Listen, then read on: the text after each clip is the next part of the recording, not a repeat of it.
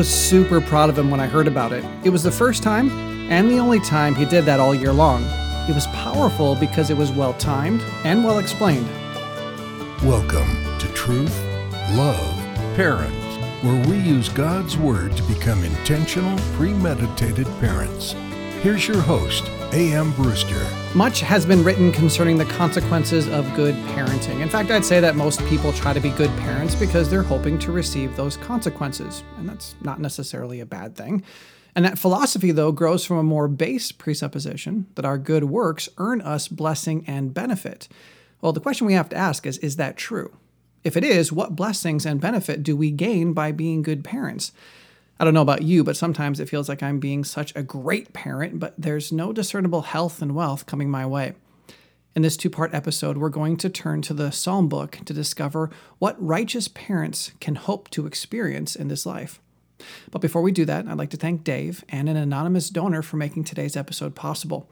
I'm so grateful for our sponsors and patrons who give of themselves so that all of us may benefit. I hope you're thankful too.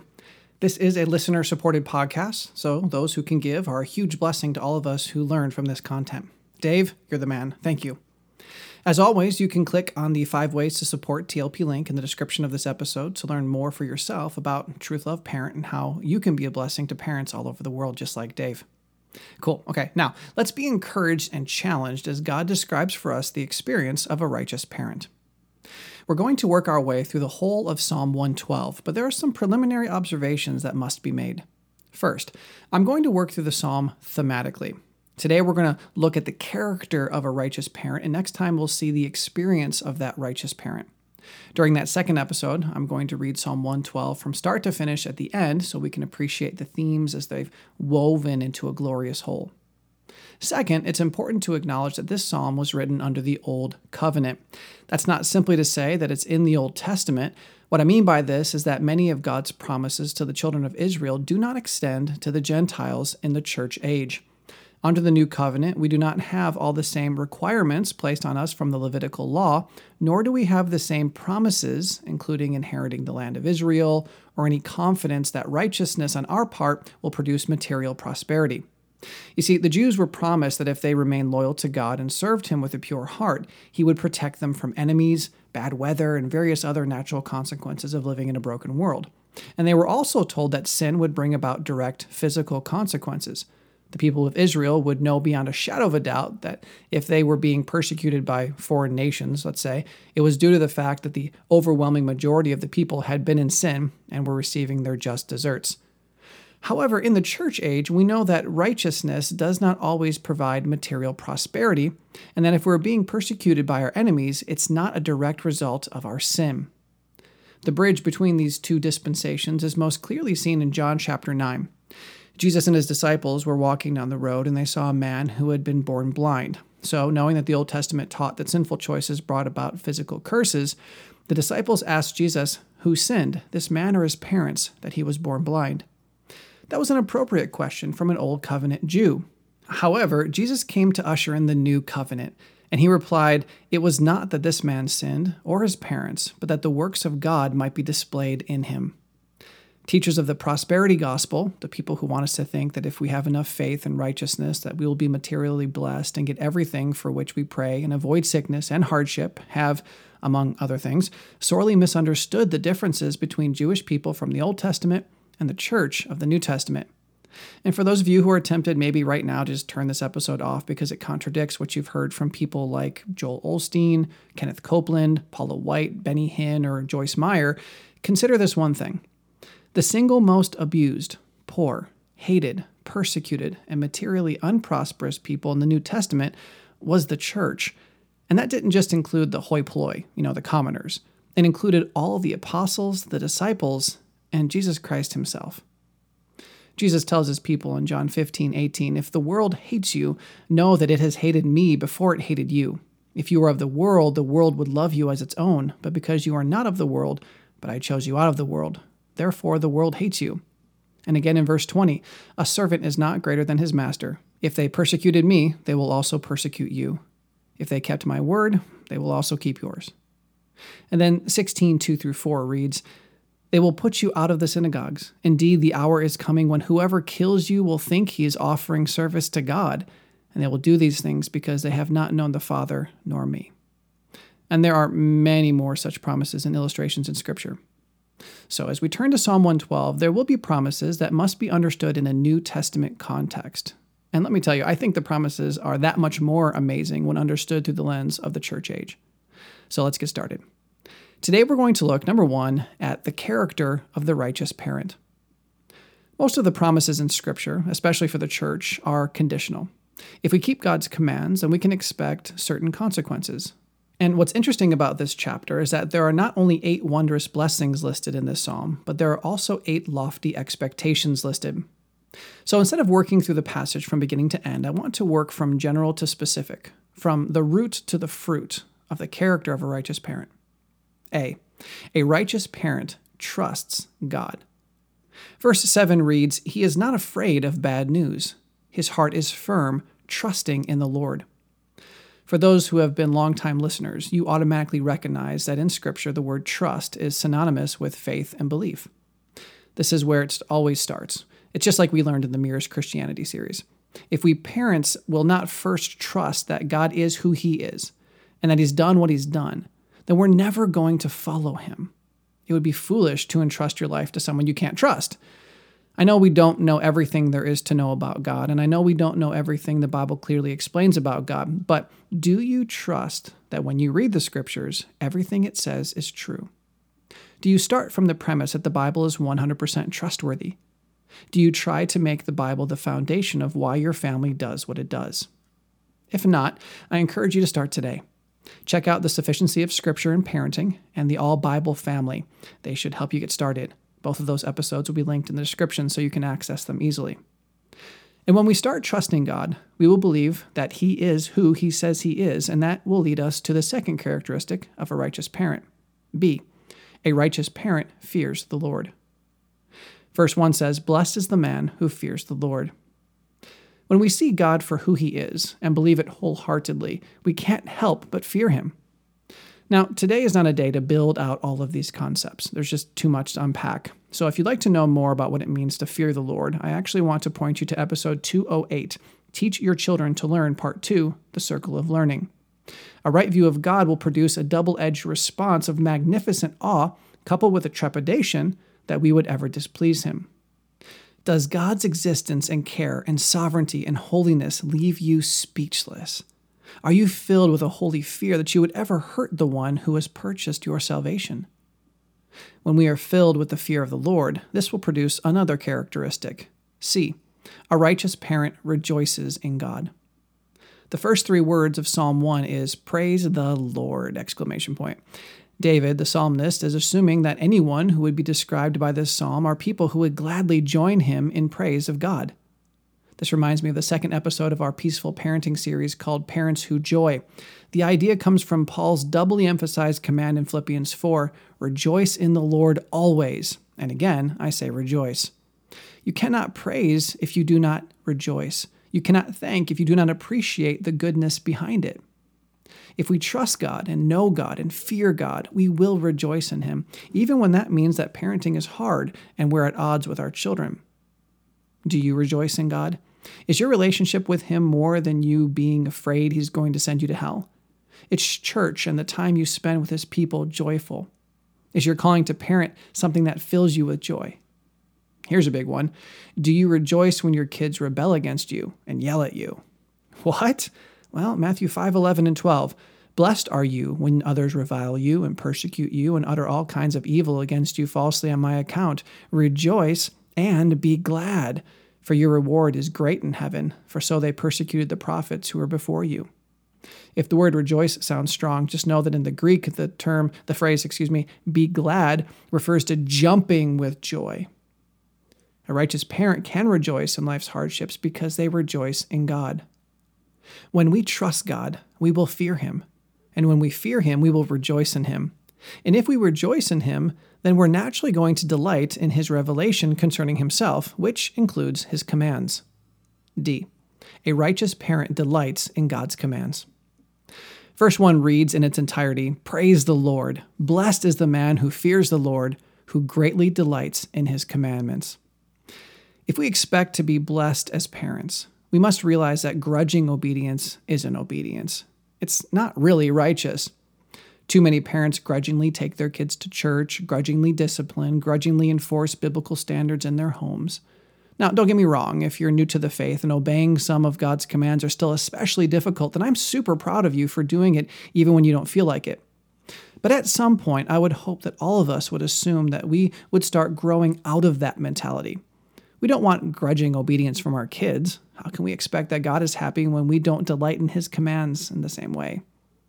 Are you a parent who enjoys searching God's Word in order to know Him better? When you encounter a new character trait or command or principle or philosophy, does it excite you to consider how you can help your family live out those concepts in your family? Now, this next one may seem pretty simple, but it's a fact that if we're delighting in God's commands, then of course we're going to obey what God says. E. A righteous parent obeys God's commands. Clearly, a righteous parent can't be righteous if they're not living righteously. But this point is so important that it's repeated more times in this passage than any other concept. Verse 2 refers to this individual as being upright. Then verses 3, 4, 6, and 9 all call him righteous and or refer to his righteousness. God didn't want us to forget at any point that he's describing the experience of a righteous person. The unrighteous parent cannot claim any of these blessings that we're going to encounter the next time. Are you an obedient parent? Do you try to conform your parenting to the style God's prescribed in His Word? Are you striving to learn how to be a better ambassador? Are you working on the four jobs of teaching and interpreting and counseling and training your kids? If not, then we have episodes to help you learn what style God would have you parent in and how you can be a better ambassador and how you can learn to teach and interpret and counsel and train your kids.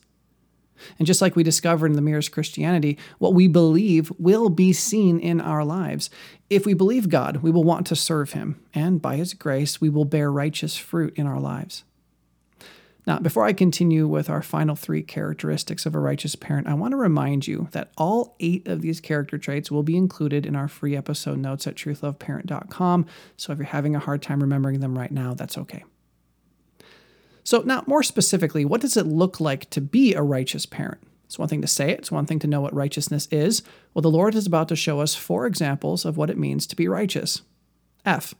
A righteous parent is gracious and merciful. Verse 4 says, Light dawns in the darkness for the upright. He is gracious, merciful, and righteous. I put these two together because grace and mercy are commonly understood to be two sides of the same coin. Mercy is not giving our kids what they do deserve, while grace is giving them what they don't deserve. It shouldn't surprise us that God would have us be gracious and merciful with our kids. He's infinitely gracious and merciful with us. As an ambassador parent, that should be one of our most defining characteristics. But what does this look like practically? Well, it really is going to be extremely subjective. I can't say that a gracious parent is going to not give his children consequences for a failing report card, but instead take them for a pizza party because that's not always going to be the best choice. I can think of an instance last year where one of my resident assistants at Victory Academy did such a thing. We had a young man who earned himself multiple demerits every week, and every week he found himself having to run laps. This was months and months into the program, and one of my RAs had a moment where he truly wanted this unregenerate young man to better understand the love of God. The boy was given a break because he had a number of laps to run that day, and he was mildly complaining that he just couldn't run anymore. Without skipping a beat, the RA basically said, Okay. And then he took off running. He ran the rest of the boy's laps while the young man just sat there in disbelief, not sure what was going on. And when he was done, he explained to the astonished boy what had happened and used it to illustrate how God loved us so much that he sent his son to take the consequences of our sin. I was super proud of that RA when I heard about it. It was the first time and the only time he did that all year long, not just for that boy, but for any boy. It was powerful because it was well timed and well explained. Now, we haven't talked a lot about grace and mercy in particular as it applies to this point. So before we move on, I want to caution all of us that we don't allow ourselves to excuse our laziness by calling it mercy. Sometimes we don't deal with issues simply because we don't want to, and we legitimate it to the kid or ourselves or our spouses or even God by naming it grace.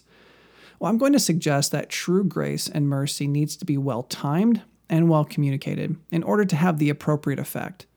It should be purposeful. It should be point to a deeper reality. It should be explained to our children so they understand that deeper reality, and it shouldn't become something whereby we just justify never giving our kids consequences, because that's not a Christ honoring reality either.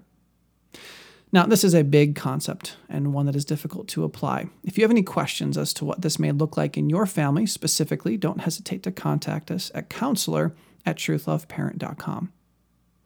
But not only is a righteous parent merciful and gracious, G, a righteous parent is generous. Verse 5 and 9 tell us it is well with the man who deals generously and lends, who conducts his affairs with justice. He has distributed freely, he has given to the poor. His righteousness endures forever, his horn is exalted in honor. This idea of generosity keeps coming up when we dig into scripture that reveals the life of mature believers. Are we generous individuals? Do we give our time and money and skills freely to serve and benefit others? What's really interesting is that some people who appear extremely philanthropic aren't that generous at home. This is the fault of every pastor who has spent and spent and given and sacrificed for his congregation that his children were neglected. So, are you a generous parent? Do you give of your time and money and skills and relationships and emotions and wisdom to serve and benefit your kids? For many parents, it's fun and endearing to do so for our infants. For others, it's very hard to want to invest in that little bundle of incompetence. For some parents, it becomes harder to want to invest as their children age and become more self reliant. But for others, they really love pouring into the maturing kids. Regardless of our natural bent, God expects us to be generous with our children at every stage of their lives. I can't argue that just because my child is a terrorist that I don't have to be generous with him. Now, there's value in realizing that God is not commanding us to give him 20 bucks every time he asks. Our Rock Bread and Donut series helps us think biblically about what we give our kids and why. But when we become stingy with our resources and our time and love and our investment and our kindness just because the kid is in rebellion, we're in rebellion to God's expectation for our generosity. And lastly, a parent who trusts God will fear him. A parent who fears him will rejoice in him. A parent who rejoices in him will delight in his word. A parent who delights in his word will keep his commandments. A parent who keeps his commandments will be merciful, gracious, generous, and H, a righteous parent is just. Now, we already read verse 5, but allow me to zoom in on the one part that says, He conducts his affairs with justice. Now, some of you will rightly surmise that the words righteous and justice have similar ideas in English. The concept of being just is nearly indistinguishable from being righteous. But it's important to note the differences in the ancient words used to communicate these concepts. There are a couple different words translated upright, righteous, and righteousness in this passage. Most of them carry the idea of something that is just within the context of a legal setting. It's right. One could say it's biblically fair. The person was acting and speaking in a way that is expected by God. But the word translated justice in verse 5 can have two main ideas. The first, again, refers to a judicial sort of justice that rightly passes judgment. However, the second understanding refers to someone's quote unquote rights and carries additional nuances depending on the context. For example, the first use of this word is found in Genesis 18:19. Interestingly enough, the word is being used within a discussion concerning family. Speaking of Abraham, it reads, For I have chosen him, that he may command his children and his household after him to keep the way of the Lord by doing righteousness and justice, so that the Lord may bring to Abraham what he has promised him. Here we see our two juxtaposed words, righteousness and justice.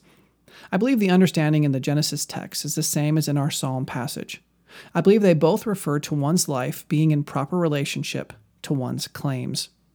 The word isn't focusing so much on the action or the action being viewed righteously by God, but that the action and the claim are balanced. Consider the American anthropomorphized concept of justice. She is viewed as being a blindfolded woman carrying a scale in which to weigh decisions. Well, if justice put your parenting claims and your parenting words and actions onto her scale, would they balance out? Are you a parent of your word, or are you a hypocritical parent? Now, why did we work through all of this today? Two reasons. Number one, this is the definition of righteousness. If we want to be righteous parents, this is the kind of person we need to become as we mature in Christ. And two, we cannot hope to have the experience of a righteous parent if we're not being righteous. Sometimes I think it's really easy for us to be kind of delusional. We know we're not the parent we should be, but we expect that God will bless our parenting nonetheless. Yes, God is merciful and gracious. We saw that, but He also provides many conditional promises, and this is one of them. So please join us next time as we unpack the blessing that comes to a righteous parent. And if this episode was a challenge or blessing to you, please rate and review this show. Uh, let us know what you think. Also, don't forget to subscribe so you don't miss our newest episodes. And please share TLP with your friends. What better way to deepen our friendships than by grounding them on God's Word? The Lord really wants to bless your parenting, and He wants to help you become a parent that He can bless. So, to that end, I'll see you next time. Truth, love, parent is part of the Evermind Ministries family and is dedicated to helping you become an intentional, premeditated parent. Join us next time as we search God's Word for the truth your family needs today